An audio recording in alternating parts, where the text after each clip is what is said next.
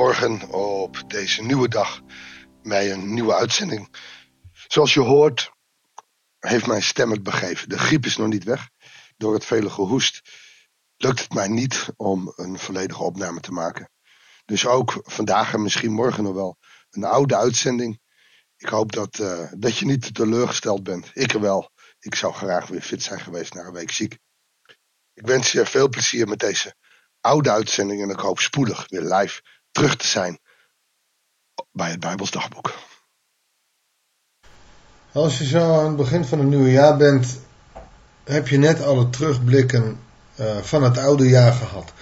Je kijkt terug, je kijkt vooruit en wat kun je doen? Er zijn mensen die kijken tegen het uh, jaar aan van poeh, ik zit in de shit, in de ellende en ik weet niet wat ik, uh, wat ik moet doen, ik heb er geen zin in. Er zijn mensen die hebben helemaal geen zin om elkaar een nieuw jaar te wensen. Er zijn mensen die hebben er zin in. Leuk, nieuw jaar, kijken wat het weer brengen gaat. Zie dan dat als uitdaging. Weer anderen zijn blij, want alles gaat goed en we gaan er tegenaan, we gaan door. Ieder gaat zo het nieuwe jaar in. Nou staat er op het rooster voor vandaag een psalm. 136. Een psalm met een refrein. Oftewel, ieder vers sluit af met eeuwig duurt zijn trouw. De psalm die we vandaag mogen lezen is een lofpsalm. Loof de Heer, want Hij is goed. Eeuwig duurt zijn trouw. Loof de Allerhoogste God, eeuwig duurt zijn trouw. Loof de oppermachtige Heer, eeuwig duurt zijn trouw. En wat er dan komt, is een opsomming van wat hij allemaal wel niet gedaan heeft.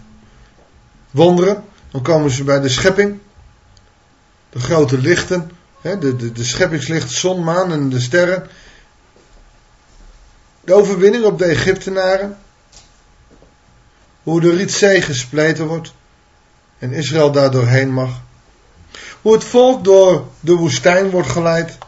En noem maar op. Dus wat deze psalm doet, is in het begin van het nieuwe jaar eerst maar eens starten met het loven van de Heer. En loven van de Heer, dat gaat niet alleen maar door te vertellen wat hij kan, wat hij doet, maar laat ook terugkijken op wat hij gedaan heeft. Loven is God groot maken. Als je zingt halleluja, dan is dat loof de Heer. Je maakt hem groot. In deze psalm begint het met loven en eindigt het met loven, maar ook eeuwig duurt zijn trouw, is een getuigenis dat hij een God is die er was, die er is en die er komen zal. En dat kan ook in ons leven. Het zou een goede zaak zijn om in jouw leven God te loven. God die er altijd was en uh, in jouw leven altijd aanwezig was. God die er is, die er in jouw leven aanwezig is. En God die er altijd zal zijn. Want eeuwig duurt zijn trouw. En hij doet wonderen. En misschien niet altijd aan jou. Maar de psalmdichter ziet ook de wonderen die in het verleden gemaakt zijn. Hij ziet wat God altijd gedaan heeft. Dus het is ook een stukje terugkijken. En vanuit dat terugkijken eigenlijk zien hoe groot God is. En misschien is dat wel de boodschap voor vandaag voor ons. Laten we nou eens terugkijken.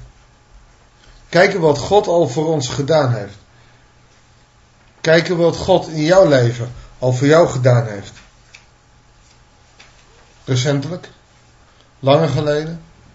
Zijn wij niet geneigd om de wonderen uit ons leven, de geweldige momenten waarin we God tegenkomen in ons leven, te vergeten? Juist door de zorgen die we hebben, juist door de moeites die we hebben, door Hem te vergeten. En dat is jammer. De psalmdichter wil dat niet. Die wil God loven met alles wat hij in zich heeft. Die begint eerst te getuigen over hoe groot God is. En dan vertelt hij aan de mensen die het maar horen willen. Wat hij in het verleden gedaan heeft. Recentelijk kan ik zeggen. Ik loof de Heer omdat hij groot is. Zijn liefde duurt voor eeuwig. Eeuwig duurt zijn trouw. Afgelopen jaar, een van de laatste zondagen, kwam ik een jongen tegen van 16 jaar ongeveer. Hij stopte en vroeg aan mij: Mag ik met je bidden? Loof de Heere, want Hij is goed, eeuwig duurt zijn trouw. Daar stond ik, midden in een donkere wereld. Het was 11 uur. Links van mij het dorp en rechts van mij de landerijen. En daar stond een jongen te bidden met mij. Ik word even gestoord door een koffiezetapparaat. Het schijnt de laatste tijd wel vaker te gebeuren. Midden in die donkere nacht stond ik te bidden met een wildvreemde jongen die mij vroeg: Mag ik met je bidden? Op dat moment raakte mij het kerstevangelie. Op dat moment werd het licht daar midden in die donkere wereld. Het werd licht in mijn hart. Een vreemde jongen, een jonge knul, vroeg mij te bidden. Dan kan ik zeggen, eeuwig duurt trouw. Want midden in die donkere wereld werd het even licht. Net zoals het in die kerstnacht licht werd op de wereld. Dat zijn wonderen die voor mij groter zijn dan ik zelf bedacht had. Ik denk dat die jongen niet half weet wat voor impact dat had op mijn leven. En dan mag ik zeggen, loof de Heer, want Hij is goed. Eeuwig duurt zijn trouw. Loof de Allerhoogste God. Eeuwig duurt zijn trouw. Zo kan ik meer dingen opnoemen. Zijn dat spectaculaire dingen die je in je leven meemaakt? Wonderen, zo groot zoals mensen ze wel willen hebben? Nee, niet. Maar het was juist deze jonge knul, dit kleine dingetje, wat mij mijn kerst zo groot maakte. Het was eigenlijk het wonder waarmee ik een goed jaar mocht afsluiten. Maar wat mij, door dat te herinneren en nu God daarvoor te loven, ook het nieuwe jaar in mag helpen. Loof de Heer, want Hij is goed. Eeuwig duurt zijn trouw. Dat betekent dat Hij ook het komend jaar bij mij zal zijn, bij jou zal zijn. Ons een goed en gezegend jaar mag geven door de aanwezigheid van Hem in ons leven. Soms zijn het grote dingen die de psalmdichter herinnert. Maar op de geschiedenis van het volk Israël zijn het soms ook kleine dingen. Een van de vele dingen. Kijk eens naar de verhaallijn van uh, Israël, die 40 jaar in de woestijn uh, beleeft. Heel veel dingen hebben ze daar meegemaakt. De psalmdichter noemt er één of twee van. Dingen die opvielen. Er waren veel meer. Maar herinner je eens de dingen die God vorig jaar of de jaren daarvoor aan jou gedaan heeft. En loof de Heer daarom. Loof de Heer en maak hem groot. Weet je wat er dan gebeurt? Dan opent je hart voor de geest die binnen mag komen. Dan leer je dankbaar te zijn voor alles wat Hij al voor je gedaan heeft. En dan leer je je ogen open te doen voor de wonderen die Hij ook vandaag aan jou doet. Aan mij doet. Kerst was voor mij op die manier door die ene jongen een heel andere kerst. Maar het perspectief, door nu te loven en God dankbaar te zijn voor dat wonder, opent voor mij de ogen voor het nieuwe jaar. Ik ben er zeker van dat God ook dit jaar tekenen aan mij zal doen. Ik hoop dat ik alleen mijn ogen en mijn hart open zal houden. Laten we daarvoor bidden. Heere God, dank u wel dat we met deze psalm u mogen loven, u mogen danken voor alles wat u gedaan heeft. we zouden deze psalm aan kunnen vullen met al die wonderen die u, Heer Jezus, hier op aarde ook al aan ons gedaan heeft. Maar ook in ons eigen persoonlijke leven mogen we de dingen erin aan aanvullen. En u blijven loven.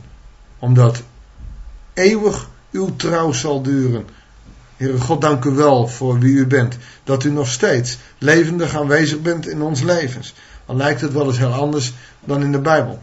Toch bent u aanwezig. Dank u wel daarvoor. Ga met ons mee dit jaar. Dat wij lovend, met hart en ziel, dit jaar in mogen gaan. En loven is niet alleen maar zingen. Dat is ook zo'n psalm lezen, maar ook een psalm doen. Oftewel, Heere God, met heel ons leven, u loven. Door alles wat we doen. Door alles wat we zeggen.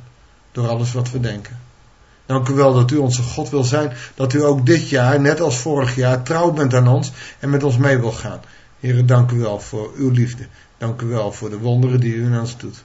Zegen ons zo deze dag, dat bidden we u in Jezus' naam. Amen. Ik wens je een hele goede dag. Probeer God ergens hier en daar tussendoor eens te loven, te danken en te prijzen om wat Hij voor jou gedaan heeft. Dan gaan je hart en ogen open voor de wonderen die Hij ook vandaag aan jou doet, aan mij doet. Graag tot de volgende uitzending.